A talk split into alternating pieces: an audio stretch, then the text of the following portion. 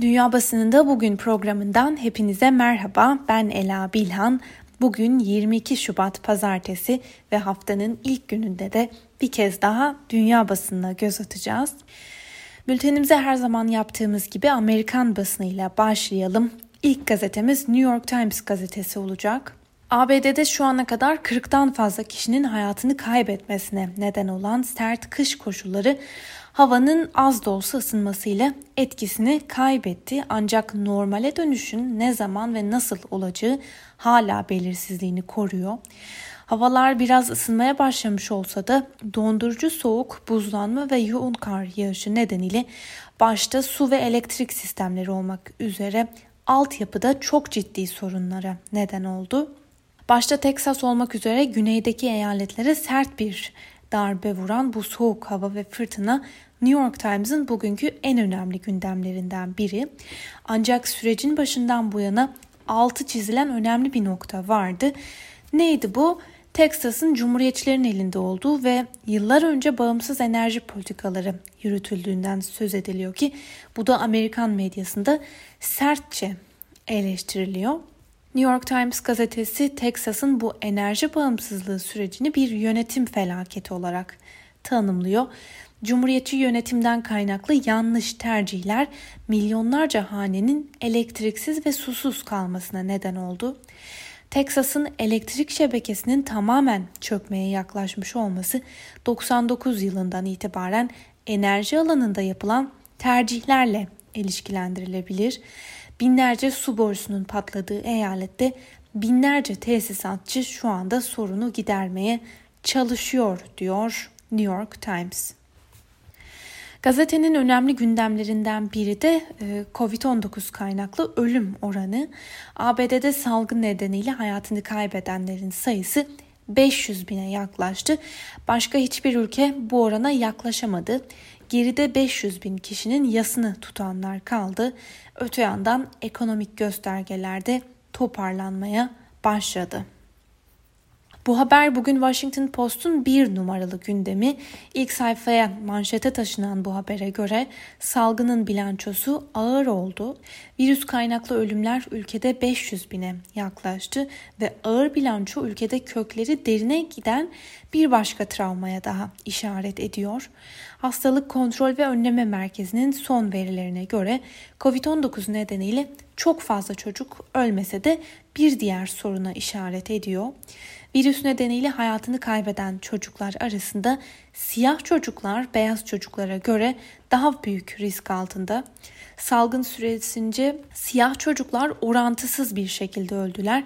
Bu eşitsizlik yetişkinler arasında da olsa makas çocuklarda daha fazla. Washington Post'un gündemindeki bir analizle devam edelim. Azil süreci sona erdi ancak Trump'ın seçimlerden sonra yarattığı kaos için sorumlu tutulması adına yeni girişimler yapılıyor. Trump kanadına yönelik seçimlere saldırdıkları iddiasıyla açılacak dava ve soruşturmalar yıllarca sürebilir. Voice of America'nın bir haberiyle devam edelim. Senato Kongre baskını ile ilgili ilk oturuma hazırlanıyor. Senato İç Güvenlik ve Tüzük Komisyonları 23 Şubat'ta düzenleyecekleri ortak oturumda Trump destekçilerinin gerçekleştirdiği kongre baskınına neden olan güvenlik noksanlarını ele alacak. Öte yandan daha önce bültenlerimizde de aktardığımız gibi 6 Ocak'taki olaylarla ilgili bir soruşturma komisyonunun da kurulması gündemde ve bu komisyonun 11 Eylül saldırıları sonrası kurulan komisyon gibi çalışması öngörülüyor. The Hill'in haberine göre Trump Beyaz Saray'dan ayrıldıktan sonra ilk kez bir konuşma yapmaya hazırlanıyor. Trump'ın Demokrat Parti politikaları ve muhafazakar hareketin geleceği konusunda konuşması da bekleniyor. Amerikan basınında bir süredir Çin'de yapılması beklenen olimpiyatlar da tartışma konusu. Önce insan hakları örgütleri ağır insan hakları ihlalleri nedeniyle Çin'de yapılacak olimpiyatların boykot edilmesi çağrısında bulunmuştu. Çünkü bu olimpiyatların Çin'in otoriter gücünü destekleyeceğini ve meşrulaştıracağını savunuyorlardı. Bugün CNN gündemine bir kez daha bu konuyu taşımış ve bir analiz yayımlamış. Şöyle diyor, 2008 yılında yapılan Pekin olimpiyatları Pekin'in gücünü pekiştirmesine yol açmıştı. Yani onun için güçlü bir adım olmuştu. 2008 Pekin için bir zafer niteliğindeydi. Ancak 2022 yılında yapılacak başarılı bir olimpiyat daha Çin'in otoriter sistemini meşrulaştırabilir. Dolayısıyla dikkatli adım atılması gerekiyor. ABD-İran arasındaki anlaşmazlığa dair bir haberle devam edelim. İran uzun bir süredir 2015 tarihli nükleer anlaşmanın kurtarılması ile ilgili görüşmelerin başlaması için Amerika'nın önce yaptırımları kaldırması gerektiğini belirtiyor. Son olarak İran Dışişleri Bakanı Cevat Zarif de Biden'ın Trump'ın maksimum baskı politikası maksimum başarısızlık dediğini hatırlattı. Ancak Washington'ın İran'a yönelik bu politikasını değiştirmediğini söyledi. Uluslararası Atom Enerji Ajansı İran ile nükleer tesislerdeki denetimlerini 3 ay daha devam edebilmek için anlaştı. Fakat aceleyle yapılan bu anlaşma ajansın baskın denetimler yapma iznini sonlandırdı. Salı günü İran meclisinde kabul edilmesi beklenen yasa Uluslararası Atom Enerjisi Kurumu'nun ani denetimler yapma imkanını elinden alacak. Bu arada İran yönetiminin ABD'ye yaptırımları kaldırması için tanıdığı sürenin dolmasına bir iki gün kala Avrupa Birliği'nin ülkeler arasında gayri resmi bir görüşme yapılması yolunda bir teklif ilettiği ve Tahran'ın bu öneriyi değerlendirmekte olduğu ileri sürülüyor. Ve Voice of America önemli olan şu ayrıntıyı da hatırlatıyor. İran ekonomisi hem yaptırımlardan hem de salgından oldukça olumsuz etkilenmiş durumda. BBC'den Paul Adams bu konuda bir analiz yayımlamış. Kısaca göz atalım. İran kısa vadede ABD üzerinde baskı kurmak istiyor. Anlaşmanın diğer imzacılarına da ABD'nin petrol, bankacılık ve finans sektöründeki yaptırımlarını kaldırması için baskı yapıyor. Bu anlaşma 2015'te imzalanan nükleer anlaşmayı hayata döndürme ve İran'ın nükleer faaliyetleri etrafındaki kriz halini sonlandırma potansiyeli taşıyor. Anlaşmayı eleştirenler de olacaktır. Özellikle 2015'teki anlaşmanın ve onu hayata döndürme girişimlerinin bir hata, anlamsız ve hatta tehlikeli olduğunu düşünenler arasında. ABD'nin anlaşmadan çekilmesiyle birlikte İran'ın da şartları yerine getirmemesi nükleer bomba yapmasına olanak sağlayacağı nedeniyle endişeye yol açıyor. Güncel İsrail tahminleri ise İran'ın nükleer bomba yapmasının 2 yıl alabileceği yönünde. İran basınından Tehran Times'ın bugünkü ilk sayfasında bu son gelişmelere yer verilmemiş fakat manşetten duyurduğu bir başka gelişmeye dikkat çekiliyor. İran ve Rusya stratejik işbirliği arayışında başlıklı habere göre İranlı ve Rus yetkililer iki ülke arasında onlarca yıllık bir anlaşmanın yerini alacak yeni uzun vadeli işbirliği için düğmeye basmış durumda. Bültenimize İngiliz basını ile devam edelim. İngiltere Başbakanı Boris Johnson 31 Temmuz'a kadar yetişkin gruptaki herkese ilk doz koronavirüs aşısını yaptırma sırasının gelmesini hedeflediklerini açıkladı. Öte yandan Johnson bugün de koronavirüs kısıtlamalarının ülkede nasıl kaldırılacağı konusunda bir yol haritası açıklayacak. Times'ın bugün ilk sayfadan verdiği habere göre bu yol haritası kapsamında ailelere ve spora öncelik verilecek. Johnson dört basamaklı bir gevşeme planı açıklayacak ve ailelerin yeniden bir araya gelmesine de öncelik tanıyacak. Times'ın haberine göre Mart ayı itibariyle iki hanenin bir araya gelmesi ve bu kapsamda altı farklı kişinin bir araya gelmesine de izin verilmesi planlanıyor. BBC'nin edindiği bilgilere göre ilk atılacak adım 8 Mart'ta okulların açılması olacak. BBC'den Nick Triggle'ın bu konudaki analizine de göz atalım. Yol haritasında en ilginç şeylerden biri vaka sayılarındaki artışın önlemleri gevşetmek için bir engel olarak görülmeyecek olması. Bazı bilim insanları ve öğretmen sendikaları vakalardaki artışa izin verilmemesi gerektiği görüşünde fakat hükümet vaka sayılarını değil hastaneye kaldırılan kişilerin sayısındaki artışın kararlarda etkili olacağını belirtiyor. Ve bir diğer habere göre İngiltere Sağlık Bakanı Matt Hancock bu sabah itibariyle ülkedeki tüm yetişkinlerin üçte birinin aşılandığını duyurdu. Independent gazetesinden John Rantle önemli bir analiz yapmış. Buna göre özellikle salgın sürecinde hükümetin izlediği yol nedeniyle siyasi dengeler az da olsa değişmiş durumda. Boris Johnson hala ülkede başbakanlık tercihlerinde bir numarada otursa da İşçi Partisi lideri Keir Starmer Boris Johnson ile arasındaki makası daraltmayı başardı.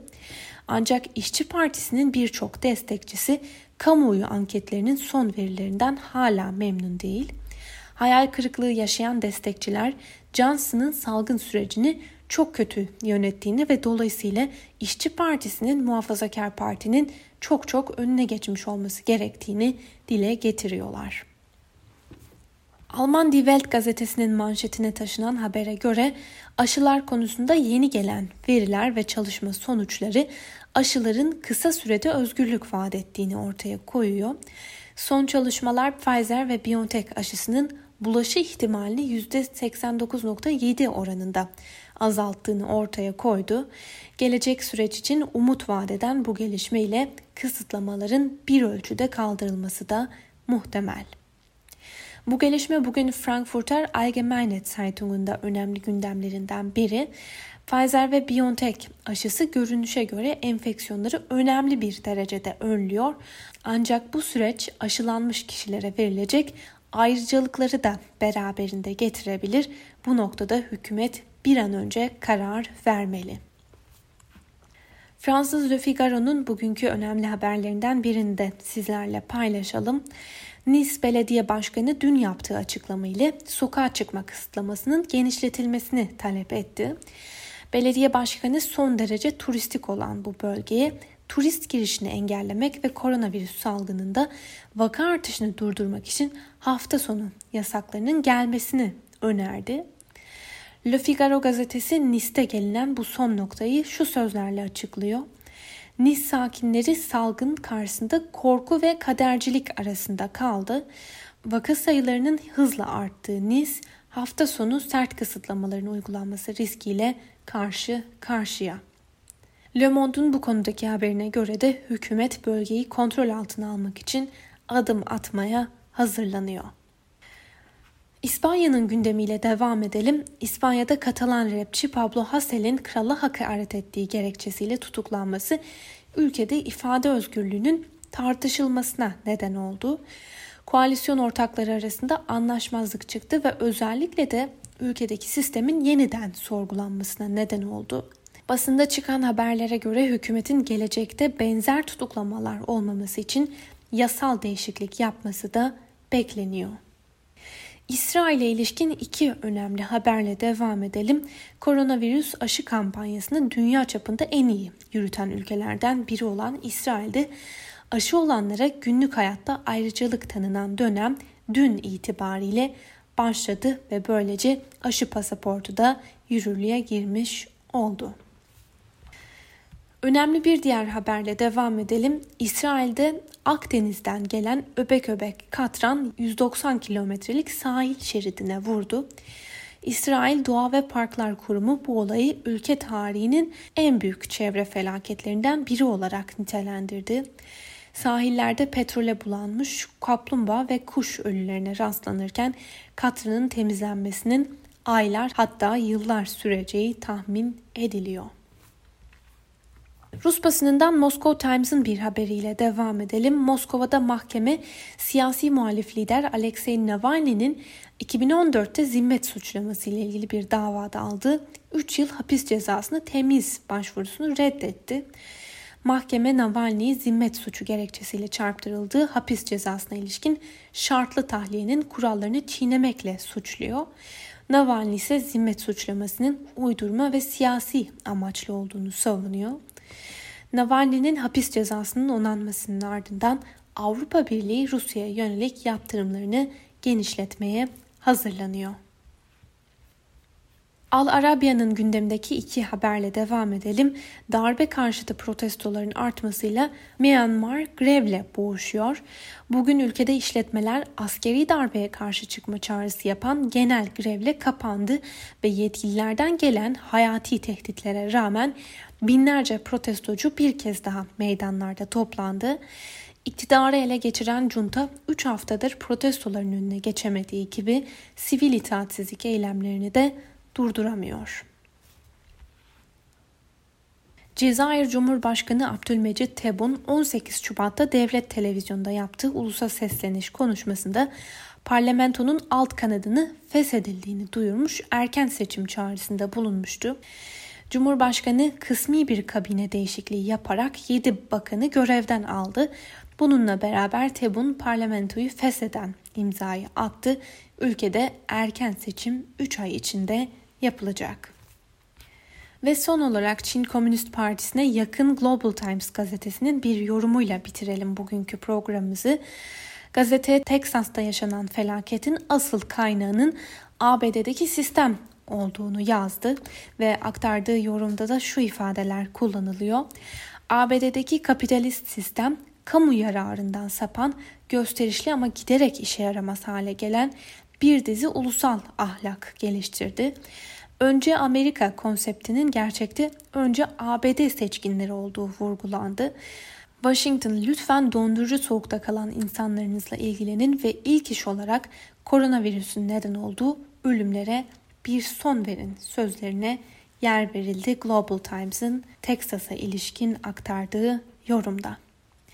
Sevgili Özgürüz Radyo dinleyicileri, Global Times'tan aktardığımız bu köşe yazısıyla birlikte bugünkü programımızın da sonuna geldik. Haftaya enerjik bir giriş yapalım ve Pamela'nın İstanbul şarkısıyla sizleri baş başa bırakalım. Yarın aynı saatte tekrar görüşmek dileğiyle şimdilik hoşçakalın.